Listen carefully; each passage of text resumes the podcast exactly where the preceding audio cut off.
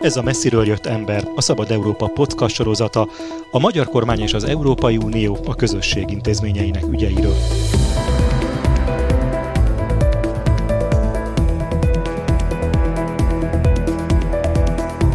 Célunk, hogy ne csak az EU erőközpontjaiból hazatérő magyar politikusok beszámolóiból ismerhessük meg a fejleményeket, döntéseket és viszonyokat, hanem objektív és független képet alkothassunk állandó brüsszeli tudósítónk Gyévai Zoltán segítségével. Én Vovesz Tibor vagyok. Mai témánk az utolsó szezon az EP választások előtt. Azért beszéltem a címben utolsó szezonról, mert az Európai Parlament ebben az összetételében utolsó ülésszakát kezdi.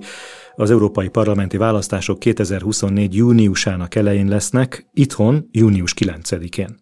Mi áll a parlament előtt ebben az utolsó ülésszakban? Először is ugye az Európai Parlament előtt egy elképesztő halmaz van, hiszen rengeteg jogszabályt, és mindig így szokott lenni, hogy a ciklus, öt éves ciklus vége felé közeledve szinte halomban állnak az ügyek, amiket még nem fogadtak el. Tehát az egésznek a logikája is, hogy minden intézmény a vége felé, a ciklus vége felé belelendül. Az Európai Bizottság elkezdi termelni a jogszabály javaslatokat, akkor a tanács oldalán és a parlament oldalán meg a munka felgyorsul annak érdekében, hogy minél többel végezzenek. Nagyon fontos, mert hogyha a ciklus végéig nem végeznek valamivel, arra nincs garancia, hogy a ciklus követően ugyanott folytatódik a dolog, ahol abba maradt. Tehát ez egy olyan, hogy teszik, egy, egy ösztönző erő arra az intézményeknek, hogy lehetőleg minél több témát letakarítsanak az asztalról. Tehát a kérdésedre a válasz az, hogy az Európai Parlament valószínűleg most most a közeledve a ciklus végéhez, ugye valamikor a ciklus egyébként már márciusban véget ér, hiszen akkor elmennek majd kampányolni a képviselők, tehát űrült hat hónap vár most rájuk, annak érdekében, hogy lehetőleg befejezzék a jogalkotó munkát, és közben ugye előkészítsék a terepet már, a helyezkedésekkel, stb. a kampány előtt, pártok szintjén is, meg egyéni szinten is. Milyen témák vannak a parlament előtt, tehát miben várható döntés esetleg? Ott sorakoznak a témák, például, például ugye a, az európai zöld megállapodás, ez a zöld átállásnak a legtöbb uniós jogszabálya. Egy, rengeteget elfogadtak már, de rengeteget még, még nem fogadtak el. Ez egy nagyon fontos tényleg. Akkor ott van például a migrációs csomag, amiről ugye a tanácsban történt egy érdekes áttörés, egy szenzációszámba menő áttörés, de ez még nem a vége a történetnek. Ezekkel például, ezekkel a mondjuk így zászlóshajó ügyekkel az Euró- a spanyol elnökség alatt kellene végezni. Ugyanis a, a, a 2024. január 1-én hatályba lépő, vagy hivatalba lépő belga elnöksége már nem nagyon sok munka maradt, hiszen érdemben márciusig fog tartani a munka, utána feloszlik majd szinte a parlament, mindenki elmegy majd kampányolni. Tehát számos ügy van, rengeteg ügy van, rengeteg dosszié van, és akkor még nem beszéltünk arról, hogy, hogy milyen folyóügyek vannak, amire reagálni kell, ezek közül kiemelném ugye azt, hogy a, az Európai Uniós 7 éves keretköltségvetésnek a félidős felülvizsgálata is most és ott is az Európai Parlamentnek is van beleszólása. Ugye ez egy nagyon fontos politikai kérdés, erről még sokat fogunk hallani a következő hetekben és hónapokban.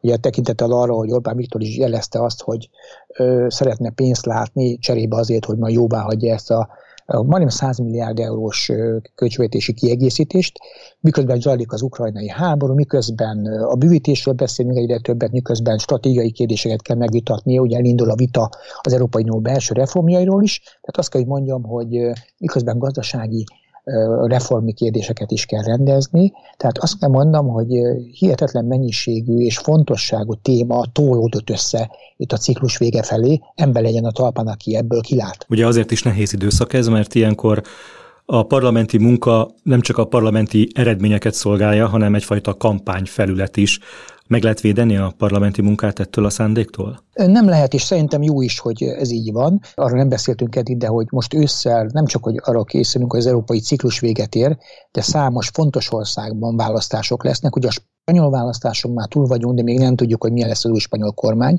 De jön Lengyelország, Szlovákia, Szlovákia, Szlovákia és kisebb jelentőség, de Hollandia, ami nagyon fontos országnak számít az Európai Unióban. Egymás után érkeznek ezek a fontos választások, amelyek mind kihatással lesznek arra, hogy milyen döntések születnek, egyáltalán születnek-e döntések. Az Európai Parlament is olyan kérdéseket fog majd napirendre tűzni, természetesen a különböző pártok, nem fogják kímélni egymást, ahol úgy gondolják, hogy szavazatokat szerezhetnek, és ahol, és ezt ne felejtsük el mindig, ugye, hogy a, a centrumban lévő pártok, amelyek az Európai Unió legtöbb tagállamában hatalmon, hatalmon vannak, nyilván megpróbálják megvédeni a státuszkót.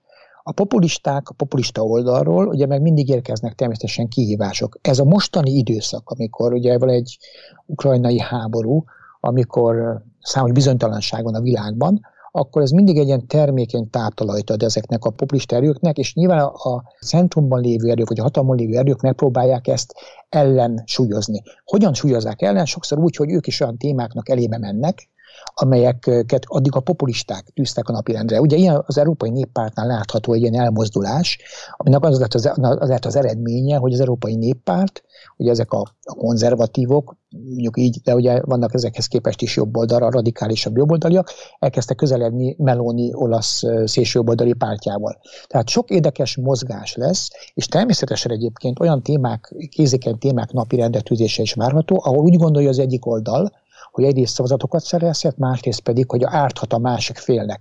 Tehát így például nagyon sok kérdésbe kerülhet majd az ukrajnai válságok kapcsolatban, de például a jogállamisági kérdések kapcsolatban is. Ezért mondjuk azt, hogy Ursula von der Leyennek lehet, hogy Leyennek a keze, aki meg lehet, hogy, lehet, hogy újra akarja választatni magát Európai Bizottsági elnöknek. Ez nem lesz olyan egyszerű, de erre egyébként lehet esélye is.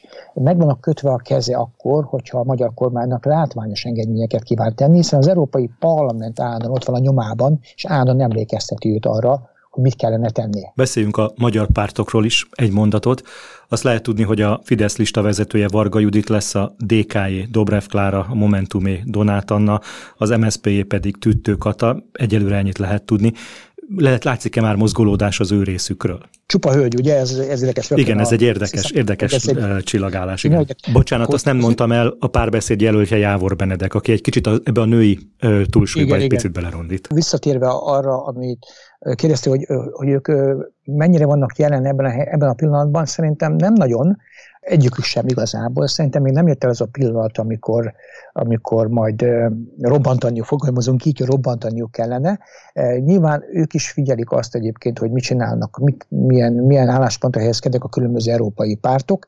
Talán túl korán lenne elkezdeni egy ilyen kampányt, én azt várom, hogy igazából a kampány majd valamikor tavasszal fog fel erősödni. Ugye Magyarországon, de más országokban is megszűntek ezek a nagyon hosszú kampányok, amelyek nagyon kifárasztják már a választói réteget, ezért szerintem ez az európai parlamenti választási kampány sem feltétlenül ígérkezik hosszúnak. Azért hozzáteszem azt, és itt egy idézőjel, kerülhetnek olyan érzékeny témák napirendre, amelyek ezeket a a képviselőket is, majd, vagy a képviselőjelölteket is majd megszólalásra fogják ingerelni. Tehát lesznek időről időre szerintem azért arra való készségek, hogy belépjenek a linkbe, de azt, én azt várom azért, hogy maga a kampány az inkább rövid és koncentráltabb lesz. Hát ez, ettől eltérhetünk persze akkor, hogyha a helyzet olyan drámai mértékben változik. Már pedig ezért egy dolgot azért most szerintem le kell szögeznünk, hogy talán soha nem volt ennyire nemzetközi szempontból is képlékeny a helyzet, mint jelenleg. Tehát, hogyha most bármit mondunk, hogy mi várható, akkor szerintem a valós események ezt felülírhatják, és a valós eseményekre elő kell előjelezni. Hát nem csak mi nem tudjuk, de szerintem nincs ember, aki erre képes lenne.